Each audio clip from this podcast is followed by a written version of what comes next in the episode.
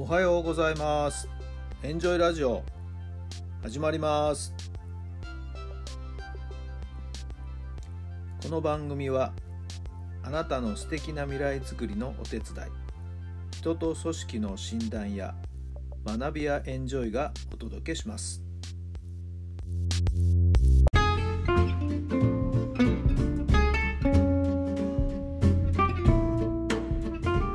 皆さんおはようございます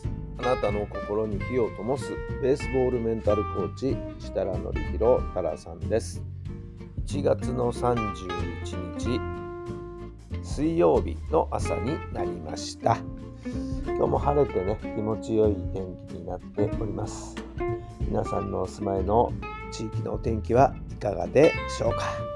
やっぱり晴れるっていいですね。さて、えーこんなニュースが飛び込んできましたけども2025年中学校のですね日曜日とか祝日も含めてなのかな、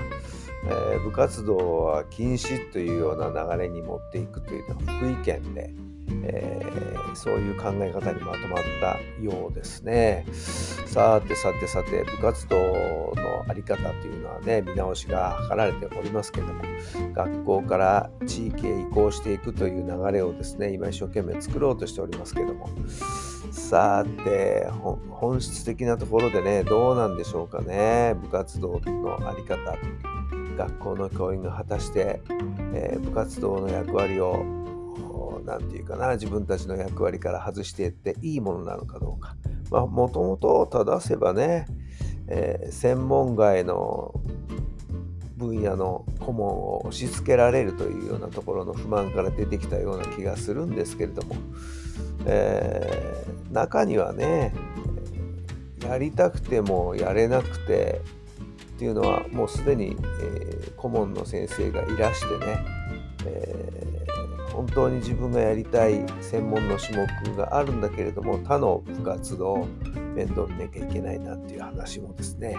えーあるわけですよね。まあそういったことも含めてのね人事。いやもっと言うと放課後の部活動の指導に対してのペイというのがねなされない。まあその辺のところが問題になってくるんじゃないかなと思うんですけどこれ外部移行してもね同じなんじゃないかなと思ってるんですよね。はい、外部の人たちのやっぱりそのペイというものをどういうふうに、えー払っていくか。財源をどこへ求めていくのか。父兄保護者や父兄、えー子どもたちへの経済的な負担をどこまで求めていくのか。さて大会の運営をどうしていくのかとかね。いやいやいやいやいや考えなきゃいけないことは山積みだと思いますけれども。はい、えーただ単に部活動をですね切り離していくということだけでは済まないことがたくさんあるんじゃないかなと思っています。なかなか厳しい簡単にはいかない問題ですよね。皆さんどうお考えになりますか？皆さんのご意見もちょっと聞いてみたいな。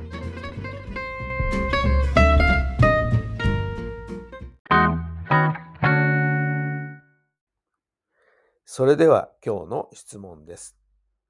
そこにどんな本質がありますか？そこにどんな本質がありますか？はい。どんなお答えが頭に浮かんだでしょうか？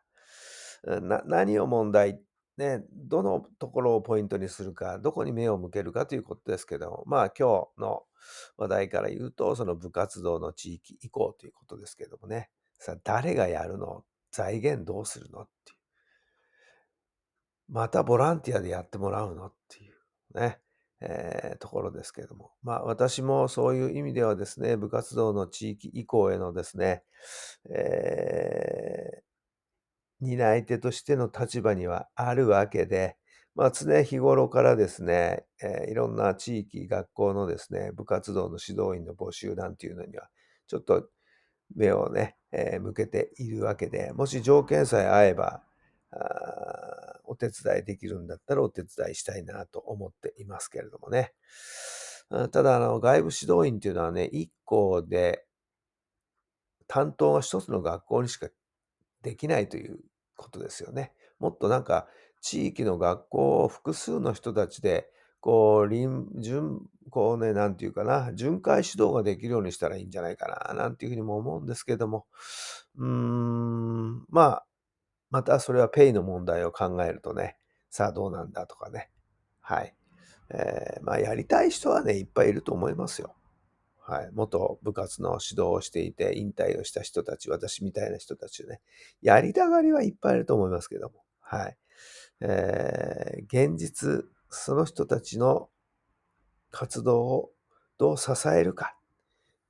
えーいう問題になってくるんではないでしょうかね。さあ、本当に皆さん、何かいいアイディア、いい考えありましたらお聞かせください。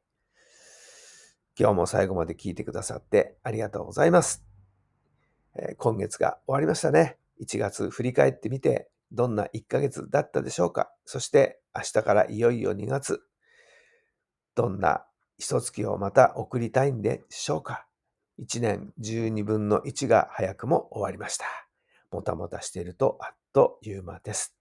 素敵な素敵な一日にして2月を迎えてください。それではまた明日。